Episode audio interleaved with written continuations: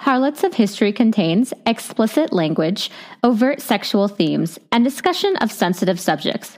Listener discretion is advised.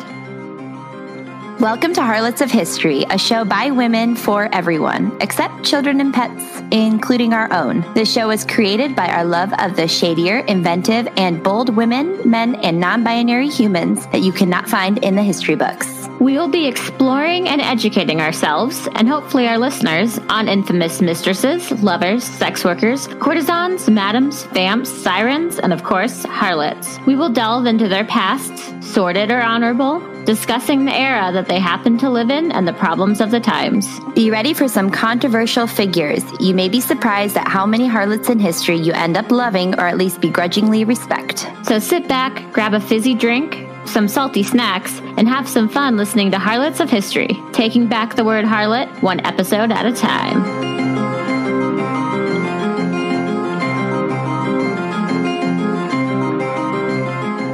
Okay, welcome to Harlots of History. I'm Emily and I'm a out of work bartender and stay at home bartender and stay at home dog mom. And more importantly, today is Emily's birthday. It is. It's her first official year in her 30s. No, like, last no, year was in my 30s. That was introduction to your 30s. Okay. Now it's a first official year. This is my quarantine birthday. uh, I think that's why it's being spent in the closet. Yeah, I think every birthday this year was quarantine birthday. I think Wait, who are you? Oh, I'm sorry. I thought I didn't need an introduction. I'm Karen. you Mia. introduction every time. I'm Karen Mia. I am a stay-at-home mom of three. Uh, I am becoming an avid hiker. I just spent my birthday money on like poles and a hiking backpack and Teva sandals, so I don't know who I am anymore. I think it's Teva. Uh, whatever. but I can't believe I didn't spend it on clothes because I you am did. also a vintage, you know. Yeah. But like, I'm like a vintage fanatic and I'm surprised that I didn't like spend it on like a new dress or something. I was like, I'm going to use it for outdoor goods. Mm hmm. Yeah. Well, I mean, we're old now. You know, we're in our like late 20s, early 30s. I know. I can't identify with young 20 people anymore, and I'm still in my 20s. I told Matt last night, I was like, I'm at the age where I have to drink three soda waters for every glass of wine I have. now we know like why those women did it when we were serving them. You know, like do you remember how annoyed you'd get about those middle-aged women that would come in and be like, "I want a soda water in a wine glass with a lemon and then also like three wines." And we'd just be yeah. like, "Why?" Or just a wine spritzer. Now, if I just drink straight wine, that's why I have my wine and then I also have my my water and I'm gonna need to get a soda water at some point because this this rosé I'm drinking is too good to turn into a spritzer. Right and we all know the holy trinity. It is something alcoholic, water or orange juice, and coffee. Ooh, orange juice is too acidic. I think. Oh, I, I that's my brunch trio. I love it. coffee, yeah, coffee or matcha. Wait, I, I, think for me it's something like like a soda water, coffee, and then wine. I, I, can, I also. Oh, go ahead. Go ahead. There you go. Okay, I was gonna say I can. Some I realized as I got older, like I have a problem with orange juice. Like I can't just drink, I have to drink the whole frickin' bottle. I can't stop drinking it. It's too acidic. I have acid reflux. I'm so old. I have something I have to tell you. What, what, so, what? I, I realized this while I was heating up some fried chicken like half an hour ago. Harlots of History, when it's an acronym, it spells ho. Oh! Yeah, yeah, yeah, yeah, yeah, yeah. I love that so much. I got really excited. oh, and for all of you that don't know, my maiden name is Aho, which a lot of people pronounce Aho. So I really have a deep like understanding of of hoes. Of hoes.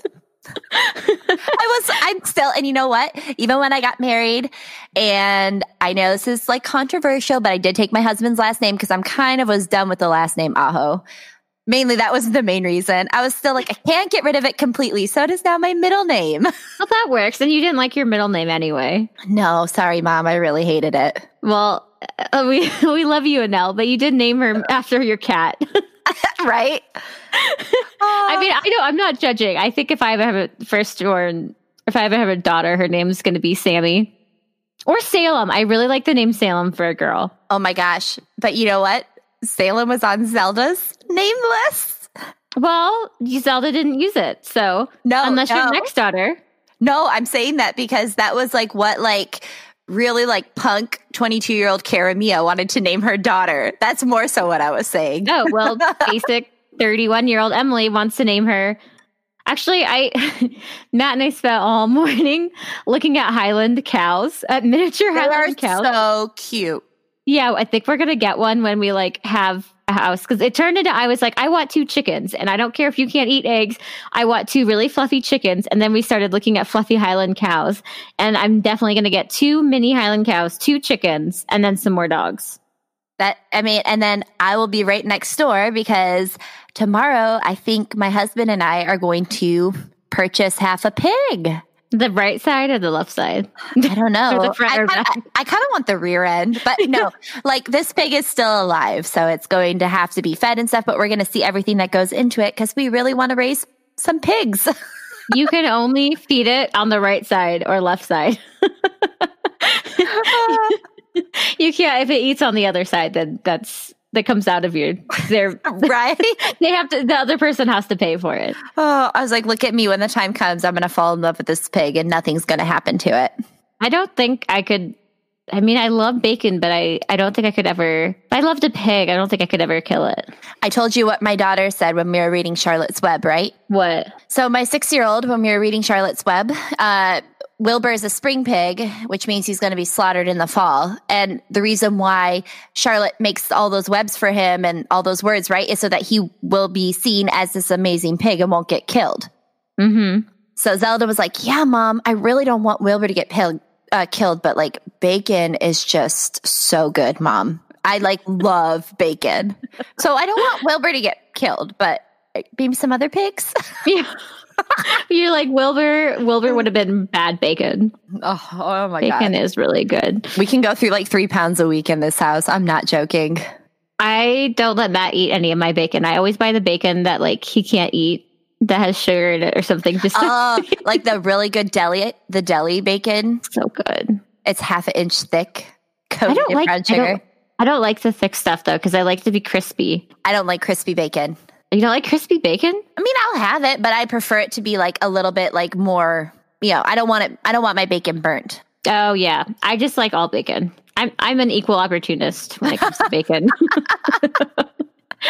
okay. Um. Well. That was So- an intro. Yeah, I know. I I've been drinking Trulies in the sun all day. So yeah, Floated my- down a river. I floated down the river and then we left because we both started getting really freaked out because it's there's no one there and then we've seen some like less than desirable people who live by the river, you know, in tents. And not saying that anyone who lives in a tent is bad, but there are a lot of drugs and stuff down there. So we both started getting freaked out, so we left like after an hour and then just went to our pool. Nice. Yeah. Okay. So today we are talking about Judith Exner. Oh my gosh, I'm so so excited for this one because I know I know nothing about her really, unless what I told to you when you. Yeah, I was going to say you were the one who suggested this to me. So you don't know, you just know a little bit about her. Yeah, You and know, I- like the basics. Well, also, I just like our culture is so obsessed with like Marilyn Monroe and JFK. And I was like, we all know JFK is a womanizer. We all know. I know. And we all know that Jackie O is a shining beacon of light. So we want to know what other women were in his life, right? Yes, we do. And I'm going to get into it. But Marilyn Monroe, we have to do it at some point because there's a conspiracy theory about her death that I didn't know. And What? I know, and we'll we'll talk briefly about it, but it's it's crazy. And there's like I got into this a little bit, but there's so much conspiracy that goes into this, and I could have fallen down a rabbit hole and never climbed Uh, back out. You love a good conspiracy. I love a good conspiracy. Um, so yeah, you just know the basics. And Basics. real quickly, okay, so for those who don't know, I'll get into it. But Judith Exner was Kennedy's mistress. But I need you to go look at the pictures and look at the picture that says Jackie O and then look at the picture that says Judith Exner. And I went back and forth between the two, making sure that they weren't the same person. I know that's it- exactly what I thought. They look so much alike. They do, except like honestly, like Judith Exner looks more mommy. Yeah. And I'm saying Yeah, that as a mom. So I'm not saying that that's a bad thing. She just looks more like she doesn't look like uh, you know how Jackie O's got like that. She's beautiful, but she's got like that real like socialite, which might mean like slight inbreeding. But like Judith, Judith Exner looks like a regular person in a really good way. Like she's beautiful. She does. She is. Okay, so before I get into it, so my sources were a Guardian article from 1999 by Jeffrey Hodgson, a Politico article by Thomas Mayer, Meyer, a Vanity Fair article by Jerry Hershey, and this was the most helpful and where I got most of my information, and then a Vanity Fair article by Liz Smith, and that's actually where I got most of my quotes from uh, Judith, So- Yeah. and then Wikipedia. No, I was going to say no Wikipedia. Oh my gosh, you're branching out. a little bit of Wikipedia, but honestly, those two Vanity Fair articles are where most of this stuff came from. All right. I'm so excited. I'm so tell you about excited. Okay. Judith Eileen Catherine Immoor was born on January 11th, 1934, in Fort Lee, New Jersey. Her mother was Irish Catholic, and her father was a German architect who had inherited a small fortune from his father, which he invested frequently and atrociously.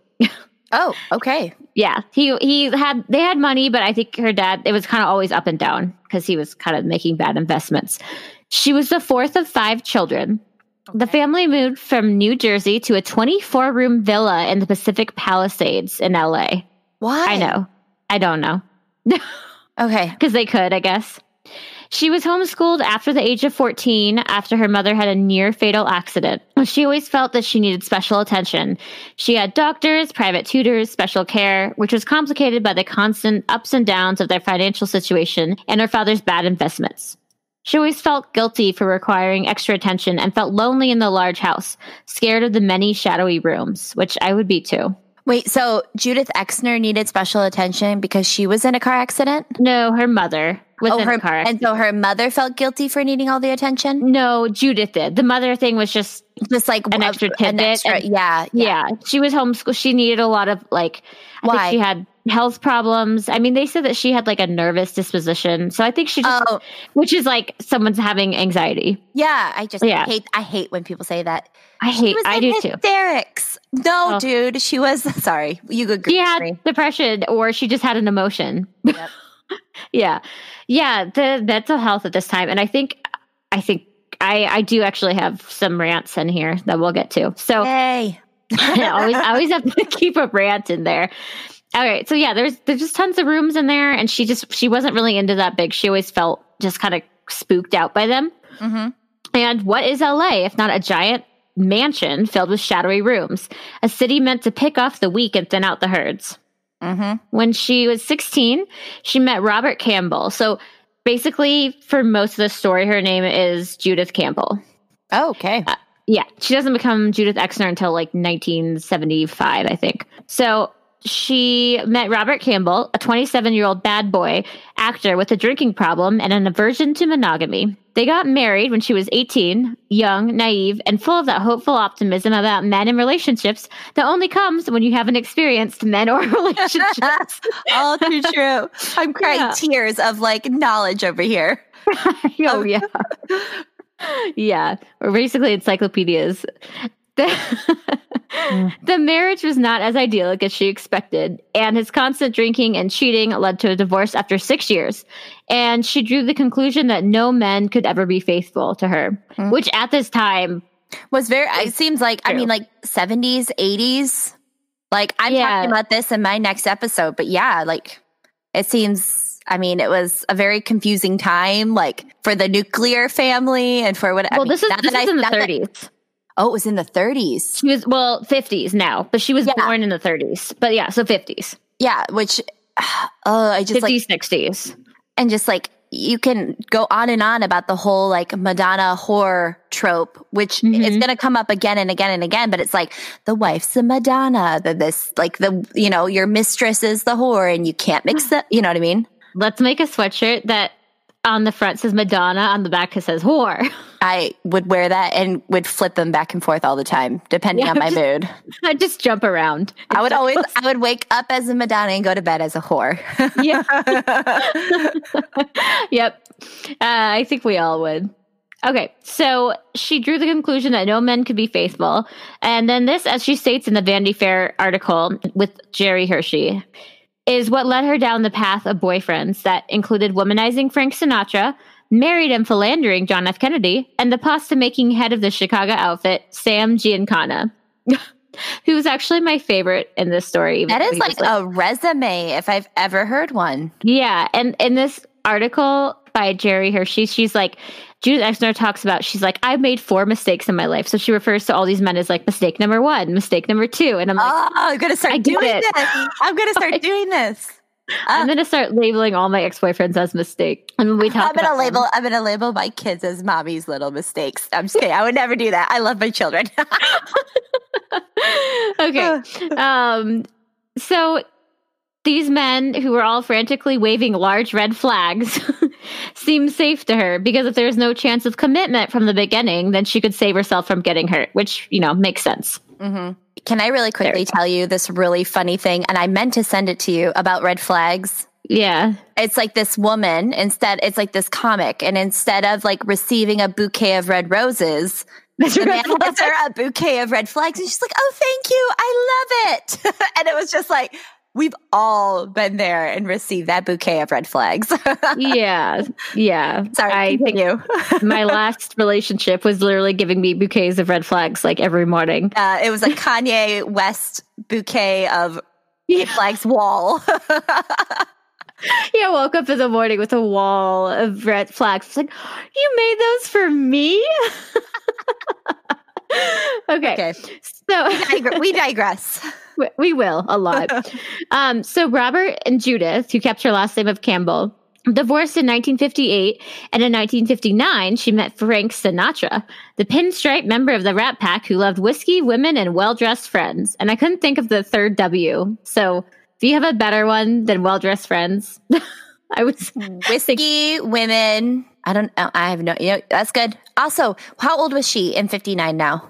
Um. So she was born in 34, so 25. Oh, so, So she's still really young. young, young. Okay. And imagine like How old I- was Frank I know Sinatra? you can- Um, I think he was. Well, I can look it up real quick. But imagine that you know. I know that you know this really well. You're 16, you get married, and you have like a really serious relationship with like a guy who's older and cheating on you a lot. Mhm. And then your next relationship is Frank Sinatra. Like what? okay, he was born in 1915, so he was 20, 20 years older than her. Oh my gosh. Okay, so that, I mean that's pretty considerable. Like at 25 to 45. I mean, not bad. Like not horrible, but like also if he's been in the limelight, he's experienced so much more than her. So like he was huge raise that 20. Yeah. Oh, and John F. Kennedy was two years younger than Sinatra. I actually didn't look up when he was born. So he was born in 1917. So he was 17 years older than her than her. Yeah. Or 19, Okay. 18. Yeah. Okay. Cool. 17, 34, right? Yeah, 17. Okay. Cool. Okay, so she had seen him around at parties. She stood out in LA, outfitted with her inheritance and alimony. She was independently rich in a town where where good I teeth and a be nice outfitted with an inheritance and alimony. That sounds amazing. I know. I'm sorry. That just made me smile. So she was independently rich in a town where good teeth and a nice apartment meant that some Hollywood producer was paying her bills and sleeping in her bed. She wasn't like the other women in Hollywood, many of whom were bright eyed blondes with red lipsticks and skirts that flew up anytime they stepped onto a heating vent. uh huh. Judith had dark hair, preferred smart suits to dresses, and I looked up smart suits and they're really cute. They're, like, it's like, yeah, well, you know what they are. Yeah. It's like your preferred outfit. I go-to. Yeah. Yeah. Mhm. I love it. and she kept her makeup natural, if at all. In her Vanity Fair article, Liz Strong relays Judith's musings on the matter. So this is a quote from Judith. Okay. Men with incredible power don't know what it is to have a young, attractive woman around them who doesn't want something from them. I came from a good family. I like them to think I was a lady. Frank once said to me, You know, you are really stupid. Thanks. Frank. You never walk through any doors that are open to you. Look at all the opportunities you have. And that's, yeah.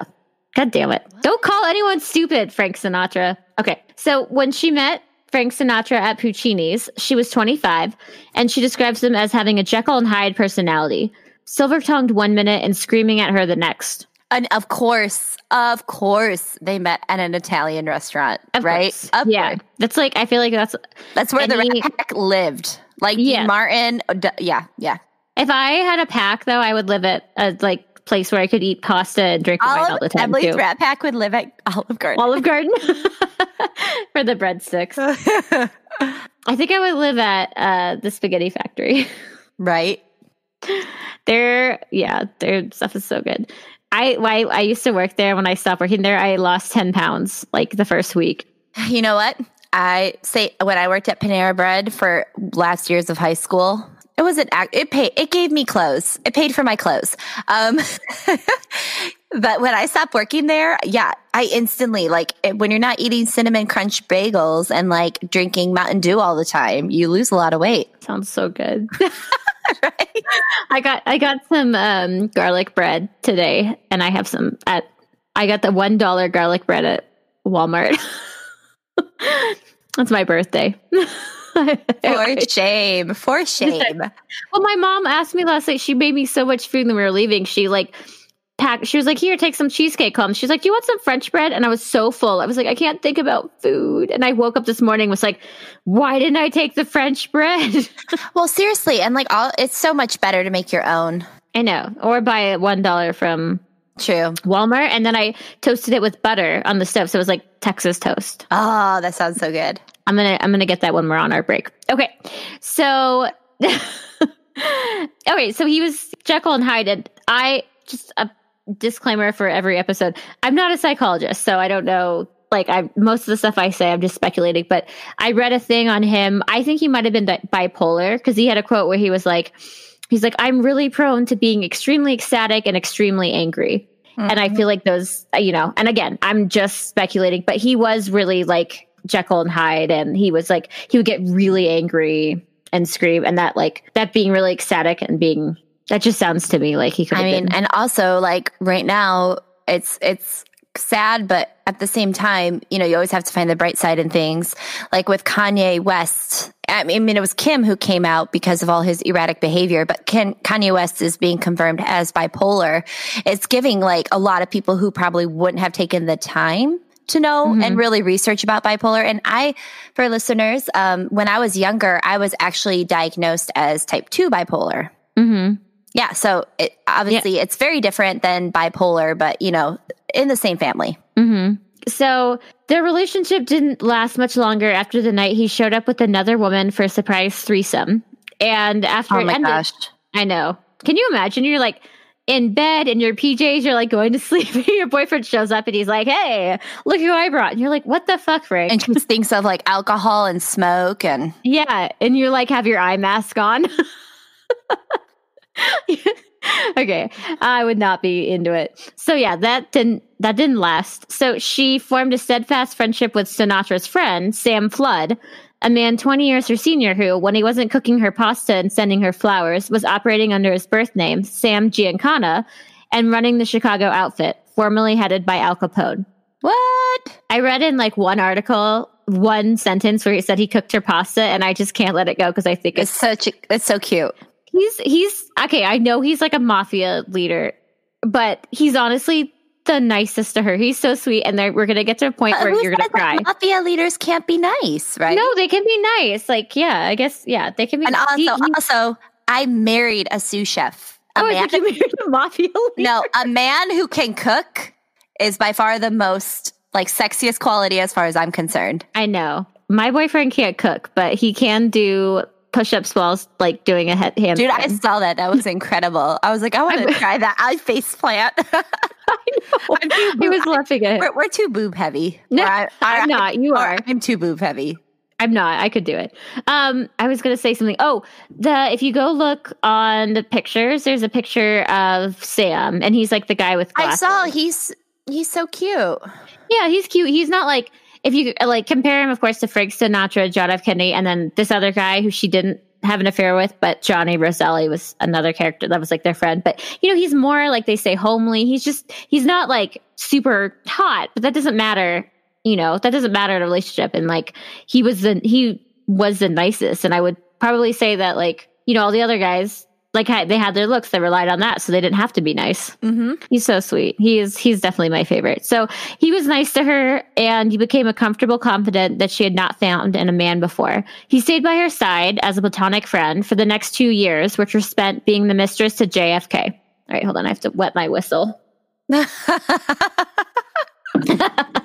love that saying so much. wouldn't it be funny if every time i did that i just like pulled a whistle and was like Or will we finally have sound effects? oh yeah, we'll get there one day.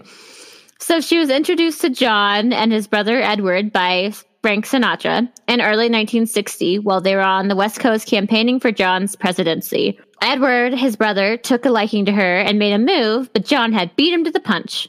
And by the next month, they were spending days camped out at the plaza after he ditched his security detail, his wife, and the press. In Strong's Vanity Fair article, Judith remembers, as I sat there waiting for Jack at our first real rendezvous, rendezvous, that single bed just got bigger and bigger by the minute and more and more ominous. When he arrived, I was so guilt ridden that at first I said no, I couldn't go through with it. He was very nice but disappointed and turned to go. I just touched his so- shoulder and said, Jack, and he turned back, and that was it. Don't let go, Jack. I couldn't resist him. You cannot believe his charm when he wanted to turn it on. Yes, I can. He won the presidency with his charm. He Yeah. charmed a nation. We all know. Yeah. Yeah. I know. I, I think that these, I like these, I love all Vanity Fair articles, and I think Vanity Fair can do no wrong. But I get so excited when I can find one, and this one I found two. I had to search for this one that I actually found this morning, and I found a ton of quotes from Judith. And Liz Strong was this reporter who did several articles on her, and she was like really in her court when most people weren't. Mm. And I just, I got really excited because the Vanity Fair articles were so thorough.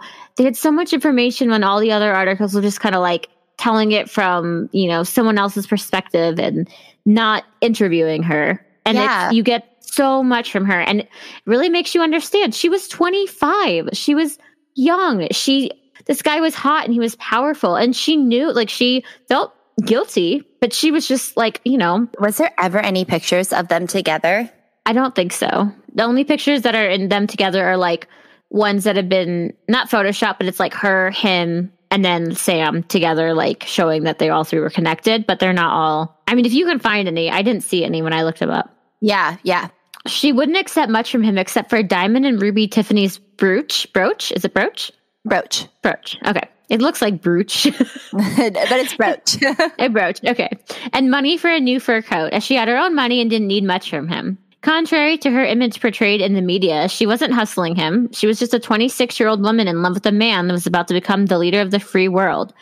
In 1997, Judith told Liz Strong, I was wrong to have an affair with a married man. I take responsibility for all of that. Being brought up Catholic, my middle name was guilt. It's there forever. I tried to rationalize it because I fell in love with Jack. Absolutely. He swept me off my feet. And I think we can all relate to that. what? You mean power is sexy? I mean, not And also- current president, but Oh my gosh. But, you know, it's interesting to me because John F. Kennedy is like such, so well known as a Catholic president. And he was like, wasn't he our first Catholic president or at least our first well known? Like he broadcast it kind of. actually, I have he- no idea. So he was, Catholic. and oh, he was, and like that was like a huge deal because I believe, I mean, we can get corrected if I'm wrong, but I think he was like the first one to really broadcast it. He was Catholic, so I find it super interesting that even though he is committing a sin, he found a Catholic person to commit it with. I saw this article like after Liz Strong, who's this the lady, she was like a gossip columnist and she interviewed Exner a lot. But after she died, and Vanity Fair wrote an article about her, and so she, and she either came out as gay right before or like she just had it kept it private, but it was known after she died. And there was this quote by this like Catholic guy, and because she had called Exner like Catholic Judith Exner, and he was like, "Well, I can't believe that." A lesbian Liz Strong didn't call Jewish Monica Lewinsky like she did Catholic Judith Exner. Like basically being like, whoa, we shouldn't. Yeah, it's but it's like, yeah, I don't know. I I kind of pissed me off seeing that. yeah, yeah, yeah. She, I, I could see why she was And- saying using Catholic in that sense. yes. That's a complicated matter, but yes, yeah. No, I do too. Because yeah, I don't think it was trying to put a label on her. It was, Mm-mm. yeah. So Judith finished, uh, visited Kenny at, Kennedy at his Washington home when Jackie O was out of town. And before long, he was asking her to set up a meeting with her friend Sam, who just happened to also be the head of the Chicago outfit branch of the mafia, alleging Sam could help me to win the election, take West Virginia, and secure Chicago. Gasp. She became, yeah, she became the go-between for them. Uh, it, it, makes me so mad, but we'll just, ugh, we'll get to it. So she became the go-between for them, setting up meetings, traveling between the two men, passing manila envelopes from one side of the country to the next. I was 26 and in love, Judith says to Strong. Was I supposed to have better sense and more judgments than the president of the United States? So true. right? Yeah, you're right. Let's, let's go after Bill Clinton, not Monica Lewinsky. Yeah, no, yeah. I have gone on more than one rant, Matt, today about this. Right. Um, once Kennedy was president, the meetings continued, and she believed that they were centered on a CIA conspiracy to work with the mafia to kill Fidel Castro which I didn't know anything about. And We're going to get into it, but there's that, this, so much. This this is actually the reason why I picked her in the first place. The minute I saw this, so I, yeah. I, read really briefly about it, but I don't know much. I actually had no idea. I mean, yeah, it's so interesting. So Judith even describes sitting on the edge of a bathtub in the hotel room while Kennedy and Giancana chatted in the next room about how to kill Castro. Gerri Hirshey, in her expose for Vanity Fair, rates that Judith has been portrayed as the quote unquote bad woman of Camelot the woman who made America question everything they thought they knew about the perfect, fantastical myth of the Kennedy White House. The Camelot reference, which was new to me, comes from an interview with Jackie O after JFK was shot, where she referenced this line from it was from a play. Don't let it be forgot that once there was a spot for one brief shining moment that was known as Camelot. And she was basically saying, like, there'll never be another presidency like this. It was so idyllic. This was the perfect it, president. It definitely was the most fashionable. Oh, yeah. Lady. And I mean, Jackie O is mm-hmm. like an incredible trendsetter. No, I, will give him that. I'll give him that. Except for the Obamas. Oh, Michelle Obama. We I know. you. We love you. We run for president. Oh, you are the um, best. She was the best dressed. Her arms, her, her arms. arms were amazing. She had the most amazing arms. Oh, she's so, I love her.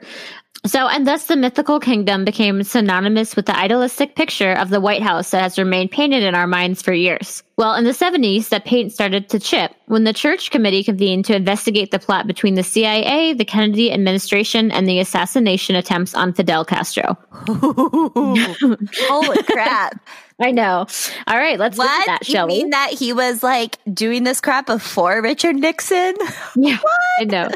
I know, and we don't think about it. So in 2018, sealed Kennedy documents were released that cracked the conspiracy theories wide open, shattering what was left of the idealistic image of the Kennedy White House. This assassination plot went deep, and co-conspirators included CIA spies, handlers, former cops, double agents, and top mafia dons. I know. What? It's so juicy. Despite the fact that top operatives of the CIA were working closely with top mafia dons, whose resumes included pages of murder for hire gigs, these plots failed miserably over and over again.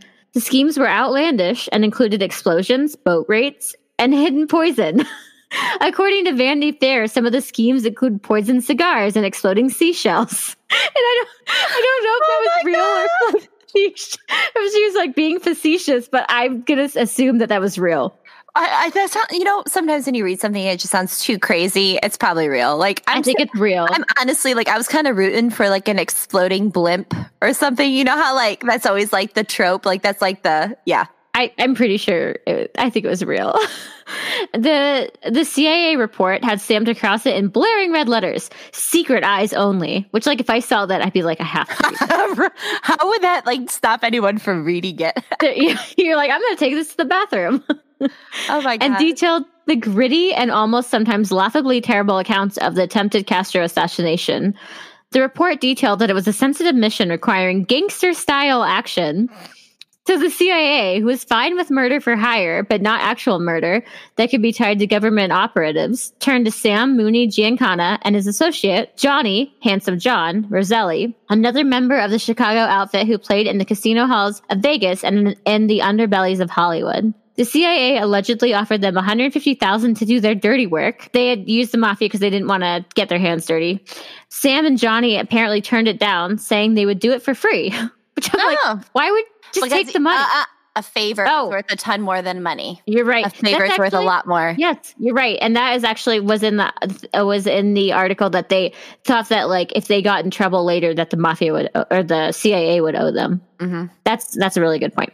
But they also wanted Castro out because he had shut down the mafia casinos in Havana, which caused the mafia to take a huge Oh. financial hit, and then they Mhm. didn't have the money laundering. And as we know from watching Ozark, that or I don't know if you watch Ozark, it's No. so good if you don't. But I, I oh know my the god, premise. I know. you should. Casinos are really great for money laundering because there's so much cash all the time. Um, so the CIA met with the two mobsters in swanky hotel rooms in Vegas and made cross country calls while they lounged by the pool in Hollywood. They were even discovered to have illegally wiretapped the room of a man who was getting a little too close for comfort to Giancana's girlfriend. So he was like, "Oh God, like." This guy, I think, is trying to take steal my girlfriend. Like, hey, CIA, can you wiretap this room? And they're like, yeah, sure, no problem.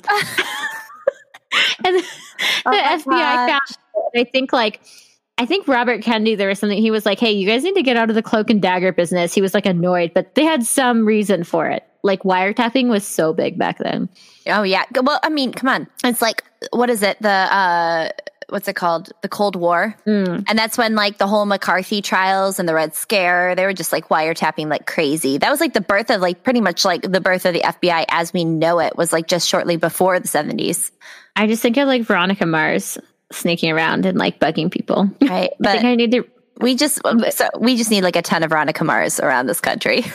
I, I know the whole world would be better. The missions failed terribly over and over again, in part because Castro had a large network of double agents stationed in Miami who could constantly thwart the plans, and partly because they more closely resembled the haphazard plans of teenagers trying to get revenge on someone who had stolen their lunch money than top secret than top secret mission of government spies. Roselli himself was constantly accompanying the men on the mission and constantly almost dying, jumping from bullet riddled speedboats and dodging Cuban fire on the shore. When the mission eventually. I'm sorry. This is so ridiculous. When the mission eventually disbanded, everybody went their separate ways. Giancana ran floating casinos on the water in the Caribbean, and Roselli moved back to the comforts of Vegas. he started running a highly intelligent card counting scam. I'm sorry. This is so stupid. what did you see?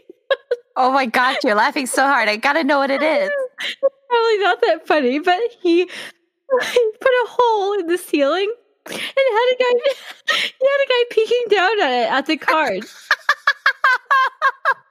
and like telling him what the card was?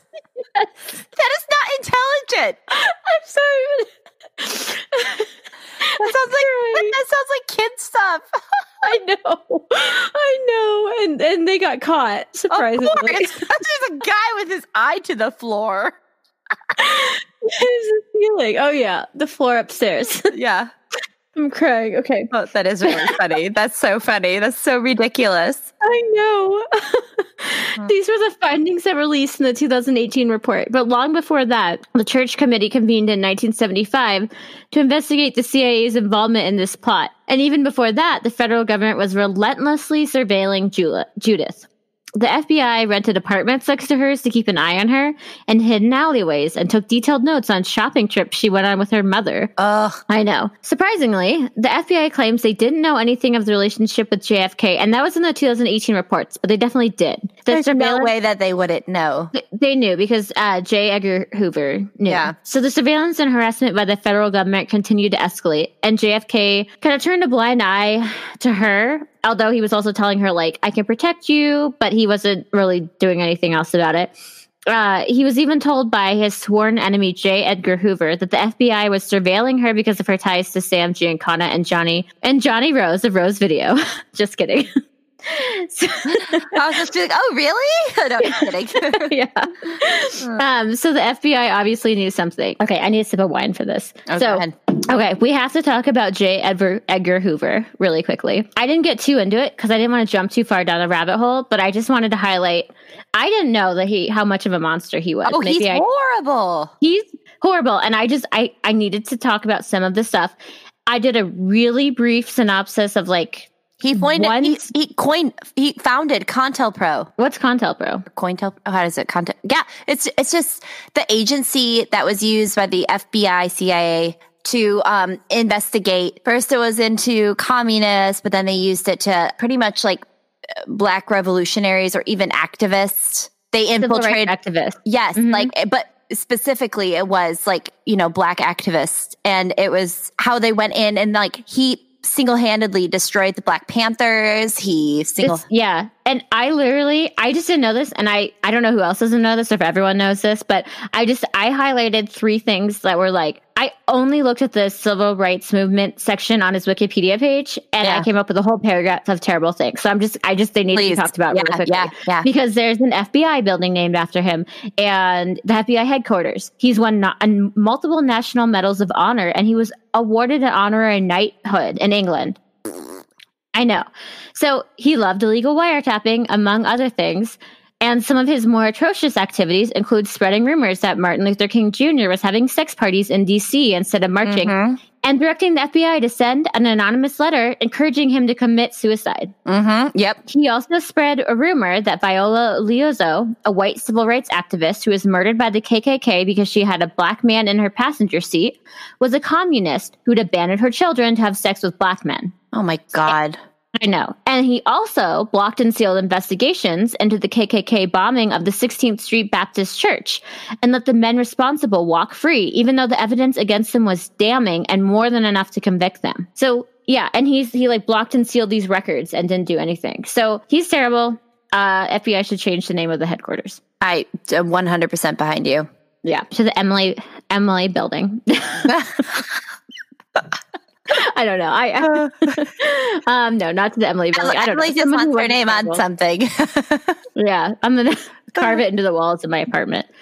so Hoover confronted Kennedy and even kept a memo that detailed Kennedy's affairs that was discovered later and used to back up the evidence of Kennedy and Judith Campbell's affair. Gerri Hirshey writes at this meeting at this meeting, quote, the president is livid at being told to keep his pinstripes zipped and his phones clean. Which I I included that because like I I love I well, I love the writing in Vanity Fair, but I just like I really some of the quotes are just too good. right? Hoover knew everything about the relationship and he lorded it over Kennedy's head to prove that he had control, and then leaked the information to a journalist who published the headline Judy Campbell of Palm Springs and Bev Hills is topic number one in romantic political circles. JFK phoned Judith and told her to call from her mother since the phones were tapped, but pretty soon their relationship dissolved on its own. Mhm. Kennedy wanted her to move to Washington, go to state dinners, accompany him on Air Force One, and she obviously refused, telling him she couldn't go to functions with him and be there with him and his wife. And I think he really liked the like danger of it, being like, you know, you're in public eye, and it's yeah, he's like lived for the thrill. He turned really possessive and jealous. And he was always trying to bring her closer, warning her against getting too close to Sam, who was like her best friend and was, you know, he was like her emotional fluffer. Yep. Remember that term I coined? Yep. yeah. You didn't coin it. Well, no, I didn't coin it, but it was in some show. New girl. Oh, was it? Yeah. Yeah. Well, I I I really carried her. I really took her to. Yeah, it was like her emotional fluffer. hmm Sorry, new girl. I didn't mean to steal that from you. so, yeah, Sam was her emotional fluffer, and her relationship with JK crumbled in 1962. And she ended it, but she he's like begged her to come back and see him. So she went and met him in a hotel one more time, and she got pregnant. And she didn't come out with the story until 1998. She and she throughout her story, she's been she's told lies like her book she even claimed like, she's like my book was mostly lies but i don't really blame her considering like she was really worried for her life like a And lot her child's life, if it. Yeah, I, I don't well- know. Yeah. Tell me. I don't Well, know. yeah we'll, we'll get into it. So she found out she was pregnant and like she literally told it in this article a couple months before she died. She had terminal cancer. So this is in 62 she did she died in 99 but this article came out in 98 so she went back to see him. She found out she got pregnant. She called him. He was like what do you want to do? Like do you want to keep it? If you want to keep it it's okay and I mean, abortions were obviously illegal at this point. She was kind of like, I can't because of who you are. There's no way. The FBI is surveilling me. There's no way. And he was, she had been, you know, with every woman west of the Potomac or east of the Potomac, but she hadn't slept with anyone else at all for their entire two and a half year relationship. Wow. Yeah. So she knew it was his. So she basically was like, no, I, I can't have it. So he, he said, why don't you, why don't you ask Sam? Why don't you ask Sam to set it up for you? Because he's in the mafia. So Judith, it was, she was really meticulous and kept records and she has them from that day too. She has the hospitals, the doctors, and she, okay. So Sam she told Sam they like went out to dinner and he was like, damn it, Kennedy. You know, he was like, he, he I think he hated Kennedy because he wasn't very good to her. And then well, he was using it. Yeah, he was using her. Yeah. Oh, he absolutely was using her. And then Sam, and this part like made me cry this morning. So he like looked her in the eye and he was like, Will you marry me? Because Sam also told her, he was like, You can keep the baby. And Judith said, Sam, you don't want to marry me. So another quote from this article Sam, you don't want to marry me. I was just overwhelmed. And then Sam topped himself and said, Yes, maybe, but you deserve to be asked. Oh, I know. And so they like we all need a friend like Sam. I know. And she just like obviously she hadn't had anyone that had done that. So in her book she claims to have had an affair with him, but this is the book came out in the 70s. She was under tons of public scrutiny. And in the interview with Liz Strong in the late 90s, uh, but before her death, she admits it was a lie. And obviously like all this stuff's coming out. She'd been terminate, terminally ill, I think, for 10 years. And so she started telling a lot more truths because she's kind of like, I'm dying. I don't really have anything to lose left yeah. to lose. Yeah. So they were only intimate one time and it was that night. And it was just like really comforting, you know, and he was there for her. Sam, regardless of what his relationship actually was to her, was her most steadfast friend during this time. He protected her from the FBI, made her laugh, sent her roses every day while the agents waited outside Aww. her doors. I know, every single day. And not red flag roses, real roses. Oh sneered and hissed at her, treating her just as, or, oh, so this is the mafia. They're, or sorry, CIA, FBI, whoever was surveilling her, the feds. They're sneering and hissing at her, treating her as another mafia whore. Sam and Johnny Roselli had been her friends for years. Did you see that picture of Johnny Roselli I have on there? He's really cute. Is he the one in he's, the checkered jacket? I think so. He's like the one that's not the older guy. Oh yeah, yeah, yeah he's really cute. The unibrow think, guy. Yeah, oh, yeah, yeah. He's nice looking. Yeah. Severe. So it's Sam a mugshot. Sam and Johnny been her friends, and they kept her company on nights when she was waiting on news from her sister, who was going through her sixth miscarriage. This was her sister. I know it's that's really sad. They would, you know, they took her out and like waited with her while she heard the news, and like took her, you know, they were just really sweet, and they took her on FBI wild goose chases. That sounds really fun. I know they they stood steadfast beside her. She loved and lost the president and they were attentive to her like men in her life had not So she knew who they were, but they never did business around her. And if they did, they spoke in Italian. So she didn't really know exactly what was going on. nice. So she wasn't complicit. I like it. I really like them, even though Johnny did do that stupid hole in the floor thing. he wasn't bright, but when her relationship with Sam ended, she lost most of her immediate protection and she kind of had lost, like, she was losing friends at this point. Or not yet, but she, when Kennedy died, she, like, lost a lot of friends because she was just so distraught. So she said that she like ran into Sam a little bit after this. So she had the abortion. Sam picked up from the hospital. And later, I don't think they really talked much after that, but she ran into Sinatra and he didn't say anything. And Sam, she said like he looked at her, but he didn't acknowledge her. But she said she felt like he was still protecting her at that point, you know. She came home one day to discover agents in her apartment. They showed up at a hospital after she had endometriosis. She had a gynecological surgery and they accused her of having an abortion. And that I think was in 1960. So that was even before she actually had an abortion. So they were just so harassing. They were they're horrible. And they like it's, it's it gets worse too. And it's just yeah. She had already suffered from anxiety before this and she began to be paranoid, obviously. Like, of course she fucking did. Yeah. She began to unravel, relying on Jack Daniels to put her to sleep and getting quote unquote vitamin shots, which were actually amphetamines, which, as we're all aware, just would make your anxiety out of control. Yeah. In 1963, when Kennedy was assassinated, and there's actually a conspiracy theory that like Sam and the mafia had something to do with it, but I personally think it goes like higher I, I think it goes higher up than Sam. It could have been the mafia, but there's just there's a trail trail of bodies left and and I'll I'll mention it like in a couple of paragraphs. But so she was just so distraught and she's you know, she obviously still loved him. They just like logistically couldn't be together. Yeah. And so well also when, Parrot was kind of like, oh crap, if they killed him, I'm nothing compared to that. Was, yeah. yeah she was really and we'll get into more of it too. One night she went to dinner with a friend an older divorcee who brought her home and in the comfort of his arms a martini in her hand and edith piaf playing in the background she got pregnant. And i feel like edith piaf is that makes sense. She's a baby maker right up there along She's with a baby keith, maker. with keith sweat when she found out in early 1965, she uh, contacted the man, but he never called her back. So it was oh. this older guy. Yeah, I, like I think she told him, and then he didn't call her, but she kind of like didn't pursue it because she was like she felt like it was her responsibility. Which like at this point in the 60s, it kind of was put on the woman, not the man.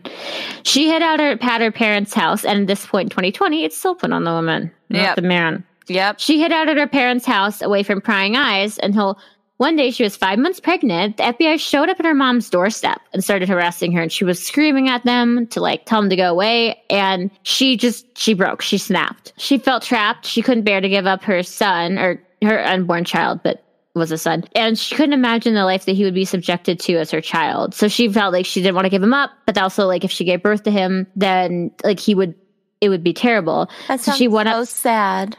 I know. It's she went upstairs and she swallowed a whole bottle of t- Tuinals, Tuinals. It uh, discontinued drug that was popular starting in the 1940s. It is a combination of two barbiturate salts, and they were used as sed- uh, sedative hypnotics or sleeping pills. So she took a whole bottle of sleeping pills. As she was starting to drift off, her sister called and she knew something was wrong from her voice. So she got her help and she was rushed to the hospital and she and her son were, were saved. So she and her unborn child were both saved. What? After this. I know. That is a sign. I know. And when she, she gave premature birth two months later, so when she was seven months pregnant. But at this point, she knew she had to give him up because she just she couldn't provide the life. Like the FBI was still on her, and That's so she. I know, and was so selfless. And he was adopted by two loving Jewish parents. She requested that he be adopted to a Jewish family because she thought that faith provided a really like a really good familiar life, familial life. Familiar. Um, yep. Yeah, so he was adopted by two loving Jewish pa- parents who were in LA and they had good money and he had a really good life. Good to know. Yeah, and we'll we will return to him. Okay. In 1975, Judith was subpoenaed by the church committee to testify about the plot between the Kennedy administration and the mafia to kill Castro, along with Giancana and Roselli. Shortly before he was set to testify, Sam, was gunned down in his basement while under police protection. I know. So what? My mouth is wide open. I know. I know. And this is where like, well, Kennedy there's this it's so crazy there i have to look more into this so he was yeah under he was under police protection um they think that the like mafia. Like they, they think that there was this other guy in Cuba that was part of the plot and they think that he was the one who did it. So Roselli was wanting to avenge his friend and he gave a testimony that was so damning to the government that they were all like, oh, he's obviously perjuring himself. And they were trying to deport him. But because it was just like, yeah. But before they could, he was found strangled in a chained oil drum floating what? in Biscayne Bay. I know, I know. What? So obviously, if you're Judith, you'd be like, what the? You'd be freaking out.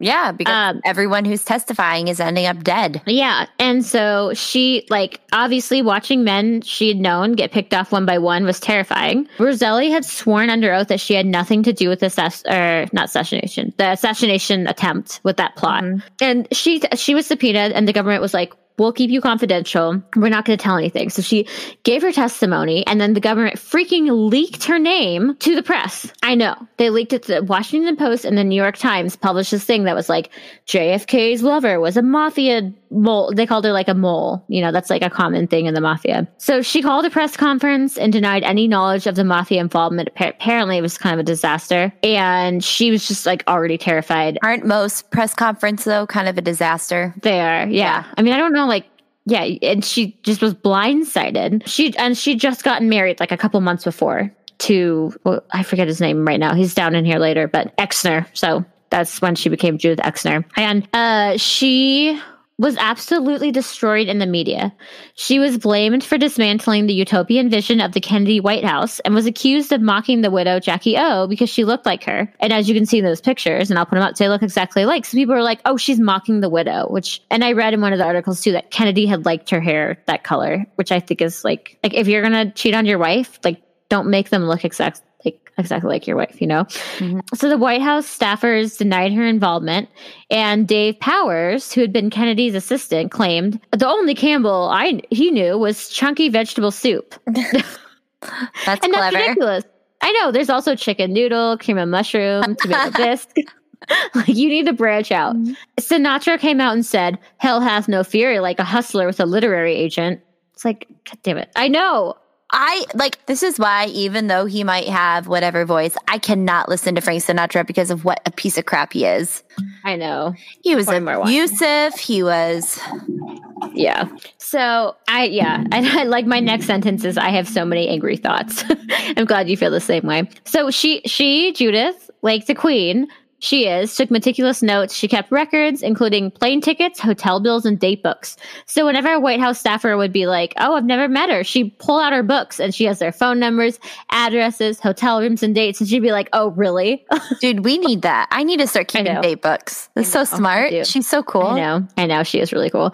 So the White House call logs proved her story, and there were over 70 calls between her and the president in the backdrop. A Time magazine article called JFK and the Mobster's Mole named other women that he had perhaps been with, such as Kim Novak, Marilyn Monroe, Jayne Mansfield, and Angie Dickinson. But they were all like pretty famous and they had like protection from like their agents and lawyers and stuff and reputations of people being like, oh, well, you know. And she was kind of, no one really knew her.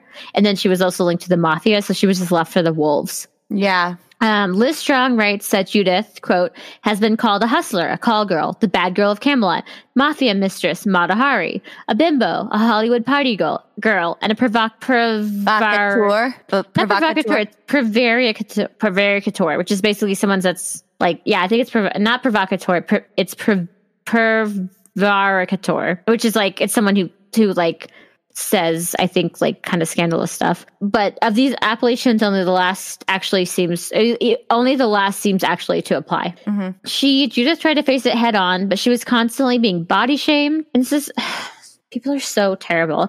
Some people like thought that the tragedies that she had suffered were basically karma and that it was like God's justice. So she watched both her parents and her sister die of cancer. She had a mastectomy. She went through chemo. She lost a lung. She almost lost her husband to a almost terminal illness and then she got divorced and was diagnosed as terminal. And Oh my God. yeah. So it doesn't matter what someone has done. No one deserves this, and no one deserves the scrutiny, especially after years of harassment from the federal government. Yep. And she may not have been completely innocent, but let's all remember that she was young in her 20s at the time with older men, and Kennedy was using her as a go between for his dealings with the mob to try to keep his hands clean. And I was thinking about this earlier as I was floating on my unicorn floaty in the pool. I was thinking about this idea of perfection. And like, you know, we're always thinking about perfection. I think you and I were talking about this the other night. And like TV shows and movies and stuff, it's like this perfect relationship and perfect that. And it's like, if someone isn't perfect or if someone makes a mistake, you absolutely like slaughter them in the press. It's like people are human. Humans make mistakes. I'm not saying all mistakes. Obviously, people need to be held accountable, but we also But if someone like, if someone takes accountability and they Mhm. truly seem to take accountability, they truly Yeah. seem to have learned from it. Let's let's move on. And I Yeah. get that there are people who don't, and I get there are people Yeah. who don't hold themselves. Yeah, yeah. But yeah, everyone like knows that. JFK definitely like should have been held accountable. Oh my god. I know. So yeah, it doesn't matter. Like no one and no one deserves this. Yeah. So you know, and Kennedy was using her as a go-between too. And he knew what he was doing. And even Judith says that she feels like it's it was Kennedy's mistake to send her with those envelopes. Like, yes, she knew it was wrong, but it was like he was a 45 year old president of the United States. Like, Like and Yeah. really and honestly, just like other like do you really feel like you could have really said no? You know, was, no, was she in a position to truly say no? You know, you have to think about that. no. And, you know, she describes him as being morally bankrupt and claims that both the CIA and JFK, JFK abused their power. Which That's is amazing. I love that I know. phrase, morally bankrupt. I love I it. I know. I do too. It was easy for the press to attack her as the whore of Camelot in order to preserve this pristine image of a golden boy president. And it's something we see all too common, all too commonly, especially with presidents, or at least it's something we have seen in the past. All vice is placed on the mistresses, who are usually much younger and are wrapped up in a sea of celebrity and power that just drips from these men, who are much older and who are arguably the most powerful men in the world. Let's not make any mistake about it. These men knew what they were doing. Kennedy knew what he was doing. Yep. All right. Clinton knew what he was doing. yes. There, if you don't know much about Monica Lewinsky, uh, you guys should go listen to the You're Wrong About episode of Monica Oh, Lewinsky. And You're it's wrong. so good. about- you're wrong about Yeah. podcast. We adore you. Yes, we do. We adore Uh, you. So good, and that episode is so good, and like it just makes me see everything. It, it, like it, it changed. They have changed my opinion about so many things. I know, and that's kind of like I think they were one of the inspirations for this. They too. are. They are. Yeah. Yeah. I was being like, you know, we we have all these women that we're seeing, like even her calling being called Matahari. We did a Matahari episode. That was our first one we released, and it's like Matahari was not as bad as people say. Like people are like their ego, and I'm not saying that every woman like that we do. Like I definitely have a woman that I'm working on that is not as innocent, but that Uh, there are two sides to every story. Yeah, and, and a lot I- of the women we do aren't going to be Even Ava. Braun, like she Mhm. wasn't, but it's like also one of those things where it's like, it kind of, I don't know, it's like just telling their story makes, uh, you know, it's just, I, I guess Ava Braun's a lot more complicated than just a lot of the is, but I think it's also important to look at all the sides of the story and to be like, okay, you know, I, I understand. And some of the women will be like, all right, they were portrayed wrongly. Some of the women, you're like, yeah, you, you still did wrong, but we also want to highlight them because we're like, well, they they were humans, even if some of them were terrible, like Yeah, Ava and- Braun. Yeah, but even with Ava Braun, we were like, we found out she had like a lot of mental illness, you know? hmm Mhm. Yeah, there was a lot of stuff, and there's I think a lot of like these girls being women being really really young and being attracted to power and like a man and I like And all these, all the, all the sexism in the day and all that. Yeah. We've all been 17, you know, and like having been with someone who was 13 years older than me when I was in my young 20s. I was with I someone know- that was 18 years older than me in my early, early 20s. Yeah. Like we, Mhm. yeah, we, we know what it's like. It's like this, you're attracted to like, oh, this person is older. They should have their stuff together. Right? case, Ooh, wasn't- wasn't the case. He has a Ducati. Yeah. I don't know. Mine didn't have anything. Okay. I just, I just felt like I was in an episode of Girls and I wrote it out for three years. That's clever. I like um, that. I, you actually told me that you felt like we were an episode of Girls. Mhm. when it, and I was like, yeah, and I did. So, oh, I also I've been rewatching all the new Star Wars and spoilers. Have you seen the last one? No, don't You tell have- me about it. What? You No. haven't seen it yet? It's I'm not ready for the Skywalker saga to be over. I'm like waiting to watch I it. want to watch it together because Matt and I just watched. Like, do you want to watch it on Skype together? It's so good. I kind of want to. Okay, let's do it. We're gonna do it because Matt and I have watched the first and second one. No, we watched the first and second again because he's like, I've never seen them, and I was like, Yes, you. Oh, have. Oh, has he never seen them? He has seen them, but he Matt's Matt doesn't drink. He's been sober for three years. But the first one he saw when he when he used to drink when we were first together, we watched it like four times, and he was like, "I've never seen that." I was like, "Yes, you have."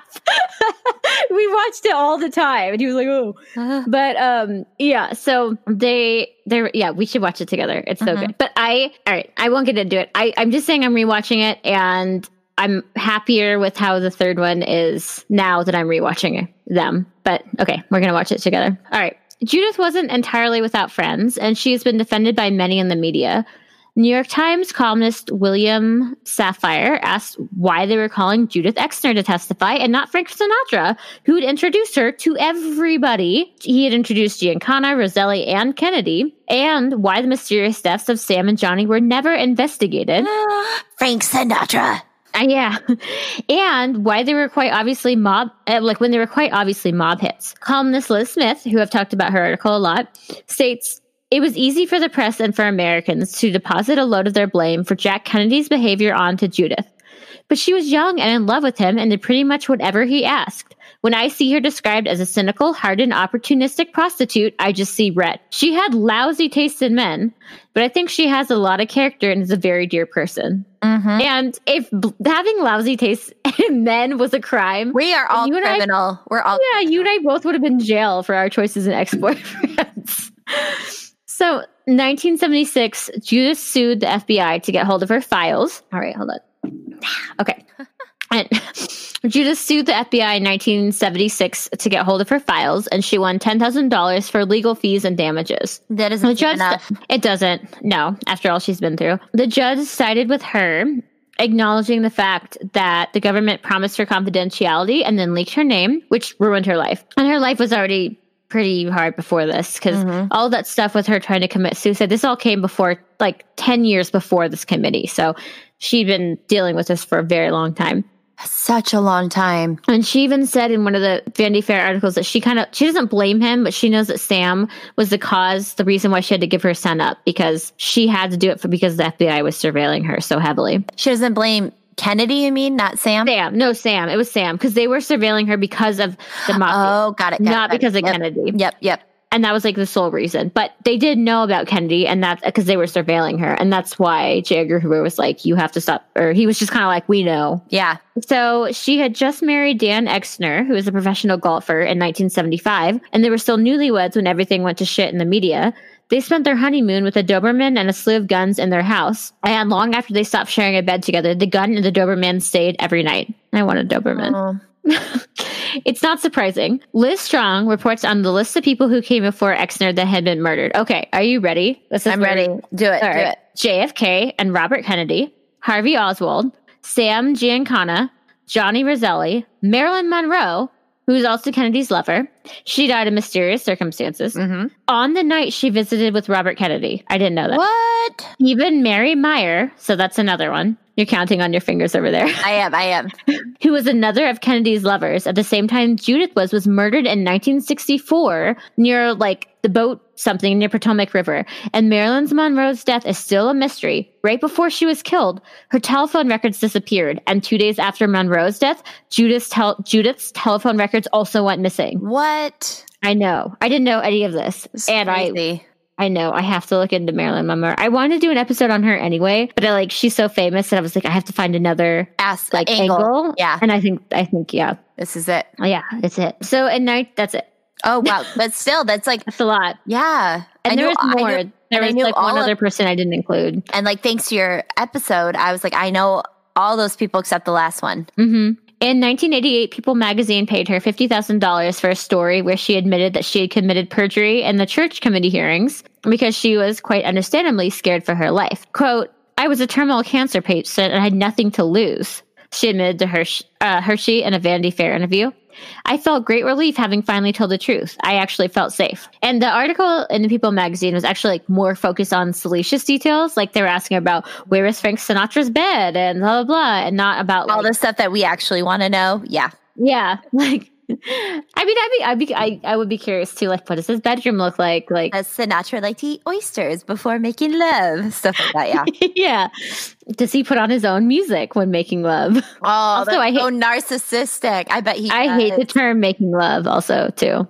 I just, I hate it with a passion. I like. I don't like it. in- I like to use it sarcastically and in fun. I like to use it sarcastically, but I just, I don't like. It just, it makes me gag. Oh, I lo- I'm gonna Um, use that from now on just no, to make you cringe. It's one of those things like um moist and panties where I'm like, ugh, I'm making love. It's like one of those words for me. Yeah, Yeah, okay. I know. Yeah.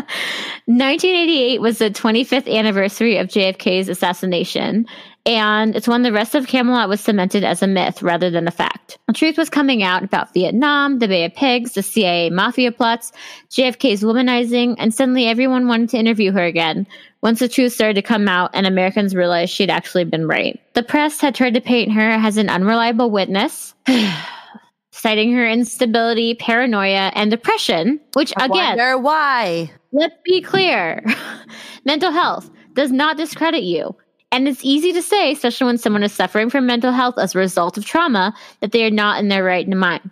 If she was paranoid, it was because the FBI spent years harassing her to the point of suicide and then leaked her name to the press, which brought her an onslaught of scrutiny that attempted to break her down as a human being and take the brunt of the fall of an empire.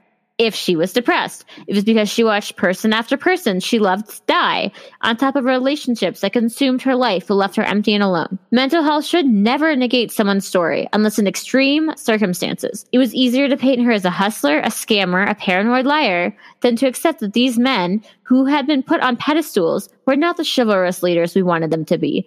It was an unspoken rule at this time not to talk about the, the fact that these men were obviously having affairs, and if they came out, it must have obviously been the woman's fault. Boom. Boom. I 100%. And I feel like that applies to so many stories that we have and are going to research. I know. Mm-hmm. And I also put in because I just recently rewatched this. It's my favorite SNL skit. Have you seen the one that's called Welcome to Hell? yeah. It's, yeah, it's so good. But they were like, we're we're finding out that all these men are habitual predators. And they're like, well, yeah, welcome. They're like, this been the damn world. Like, we all Right. know we've been here for years. Welcome. But Come join us in here. so good. They're like, this isn't a girl group. We just travel to pack for safety. right? Oh, I love that. it makes me feel so seen. right? I agree. yeah. And so in April of 1990, Judith's story gets better. She was living in a large house in California with a bunch of cats and a bunch Oh. of plants. I know. I'm like, that's that's a dream. And and also, you know, my love of like kind of I want I don't want to say like I guess kind of crumbling older socialites. Like I love that. Like I named my daughters. I named my daughter after Edie from Grey Gardens.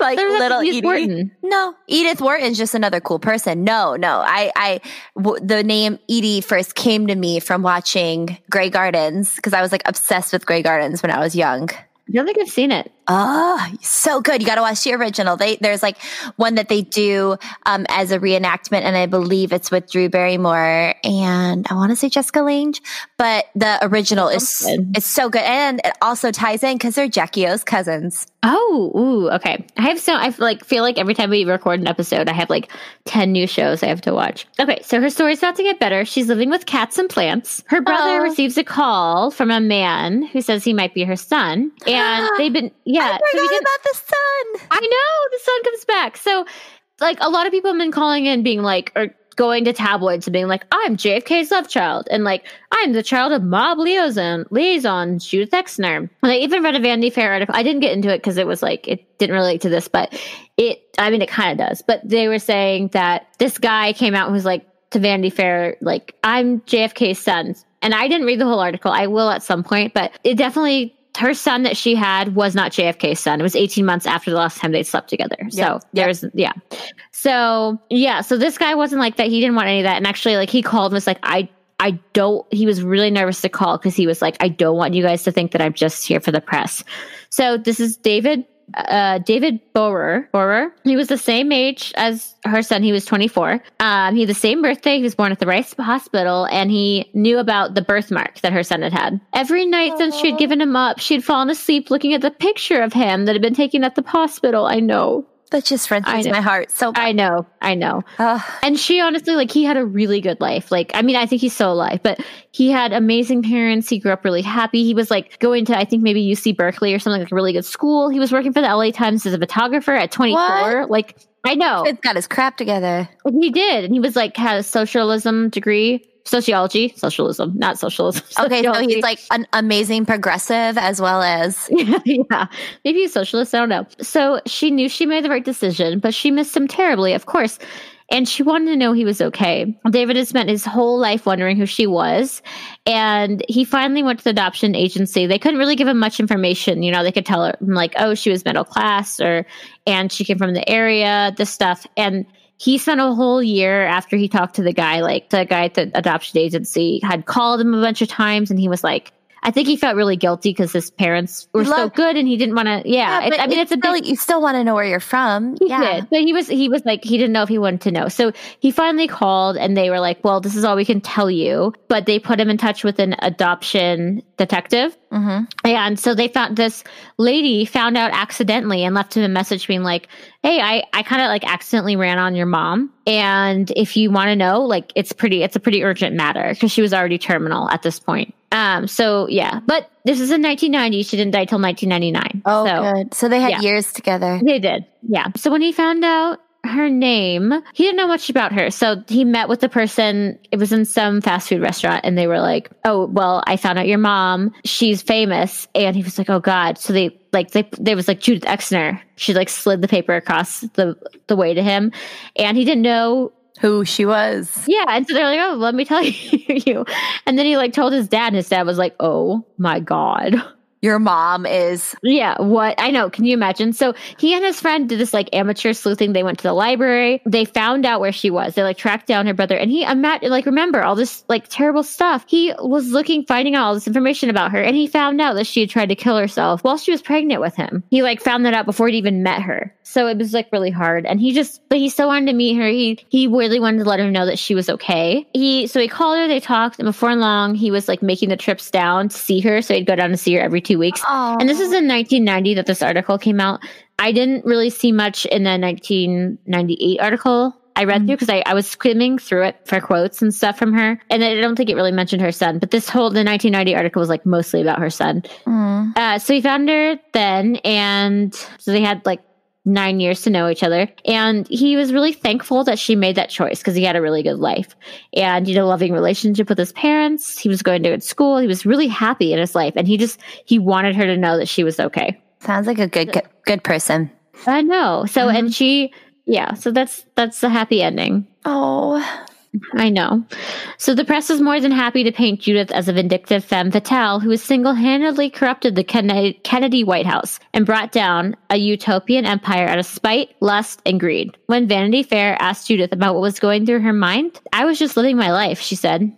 It seemed so normal to me. Wow. And that was so good. That taught me so much. Hey, I know. I, I was so excited for this one. I was having struggling with it and then I found these Vanity Fair articles and it was so interesting and I just got so excited and I think she's like one of the favorite ones I've ever done. Yeah, and it's just it's also like a ton of pop culture references like make sense to Mhm. me. You know what I mean? Yeah, I know. And it's like it's Yeah. kind of like that's how you know you're getting smarter is when you start getting like every Family Guy reference. you know? No, totally. I know. Hmm. I, I haven't watched Family Guy in a really long time. My husband still like watches the old ones a lot. They are really good. I, I have to tell you real quick. I know we're about to do our happy harlots, but I had the weirdest weirdest moment when I was like in junior I was a junior in college and my boyfriend at the time was like taking a semester off and he lives in Arizona. So right before I went down to go see him, we had watched this what's that show? Uh, Twilight was it Twilight Zone? Yeah, Mhm. Twilight Zone. yeah. And it's the one I, you, you might have seen this. I know you've watched that show. So it's like it's an atom. This guy loves books, and like a nuclear bomb goes off, yeah. yeah. and Yeah. he goes, he goes, and like he's so excited to go to the library, and then he steps on his glasses, and he can't read any of the book. Oh, it's it's terrible. It literally I don't like talking about. So I watched that, and like I think it was my Brit Lit class on the Thursday or something. And the next day I went down to go visit my boyfriend in Arizona. And like that night, that weekend, I don't know, it's a couple days later, we were all really high and we were watching Family Guy and Family Guy did a like spoof off that exact episode. Oh, don't you love when that happens? and I was just like, I know, but I was really high. So I was like, what? Who's watching so me? right? Yeah, who is watching me? It was so weird. All right. Oh, that no, that's a good story. I love stories like that. I do. It was really, really weird. Okay. like, Happy chill. Harlot. Yeah. It does give you chills. You go No, first. you go first. Oh, okay. Uh, happy Harlot. My son, who is two and three months, four months, he went poop in the toilet for the first time. And I'm potty gosh. training. And that's a really big deal because he's been peeing just fine. But like on my birthday, I had to scrub poop off my carpet and it was just like the worst day ever. I, I can change poop till the cows come home in diapers. But the minute it's out of that diaper, I just can't deal. On your carpet, yeah, because then it's stuck. hmm So I like had to hardcore clean it. Yeah. So um yeah. So my son I know. When we talked on your Ugh. birthday, and you were like, "I have been cleaning up poop all day. I don't want to talk about it. I'll tell you later. I'm too traumatized." That's Because- a huge deal, Right? It was- in the toilet. And you know, if anyone knows potty training a kid, it's like really truly like the first socialized thing that you teach a kid because Yeah. it's not biological that we poop in a toilet. It's Uh-uh. societal. So yeah. So, but still, still, I'm just proud that he does it because you know what that means? I'm one step closer to not having to like wipe. I, I'll have to still wipe him, but not But yeah, now you only have one kid to change diapers instead of two. right. You're so big. That's a big deal. I know. Congratulations. Thank you. That's a really good moment. Mine, I guess, so mine, I think I talked about it earlier, but we, so today's my birthday. So we just, we went down, we've been kind of like holed up in our house for the summer because we don't want to see people. Which I'm sure a lot of people are in the same Right, situation as us. Right. But well, we I think we actually decided today we're not going to go down to the to the creek anymore because we both got we were both down there and we saw this huge hawk flying above us and then a butterfly flew right into Matt's face and this hawk was circling and this giant butterfly this giant butterfly flew into his face and we were like it's a sign we have to go and we're always, I'm always wondering, like, there's always like trash and stuff down there, but I never see anyone down there. Mhm. And it's just like, it's kind of, I don't know, it just feels sketchy and I'd rather not. die. Always follow your gut. Always. Yeah. I had these gut thoughts of like, and then Matt, Matt was like, Hey, I think we should go back. Cause he's like, I'm having gut feelings that someone's watching us. I feel eyes on me. And I was like, I felt the same thing. We jumped in our, we jumped in our floaties. We're like, let's get the hell out of here. anyway, but we before that, it was really fun. We we like took our floaties down and then we came back and we've been kind of avoiding the pool because people have like huge pool parties and stuff and we don't want to be around people. But we came back and no one was there because they were cleaning the pool. Yeah, no, and it was like one and that never happened. So like the last two t- like over the weekend there was like maybe 50 people at the pool. Everyone was making out with each other. Everyone was like I was like, you guys, right. we are in a pandemic. But anyway, we went to the pool and I floated and I had a truly at the pool and I just like sat. They have those like chairs at the pool where you can like sit on the like really shallow end and be oh, submerged. oh. I love those. Those are so good. I know. When you have to come visit when you're allowed to. I know. But yeah, and so yeah, it was just nice. I was outside. My my nose is really red. I could see it in our video feed. but and I think I got a little tan. Woo. Hmm, maybe. I don't know. I, I looked really tan in the shower. So anyway, it was it was a nice That warm so birthday. nice. Yeah, it was nice. Oh. All right. Well, thank you for joining in. And yeah, and thanks for listening. And we are here taking back the word harlot. one episode at a time. Bye. Be a harlot. Wait, be a harlot. Not a what? Hater. Say it again. Okay. Be a harlot. Not a hater. Bye. Bye. Thanks so much for tuning in, guys. Our music is by Lloyd Rogers, and our cover art and our editing is by us. If you enjoyed listening, we would be tickled if you left us a five star review on Apple Podcasts. You can always email us at harlots of history podcast at gmail.com, and we will do our best to get back to you with something witty, snarky, or boring. We are also on Instagram and Twitter as Harlots of History. We love you all, even the haters. Bye.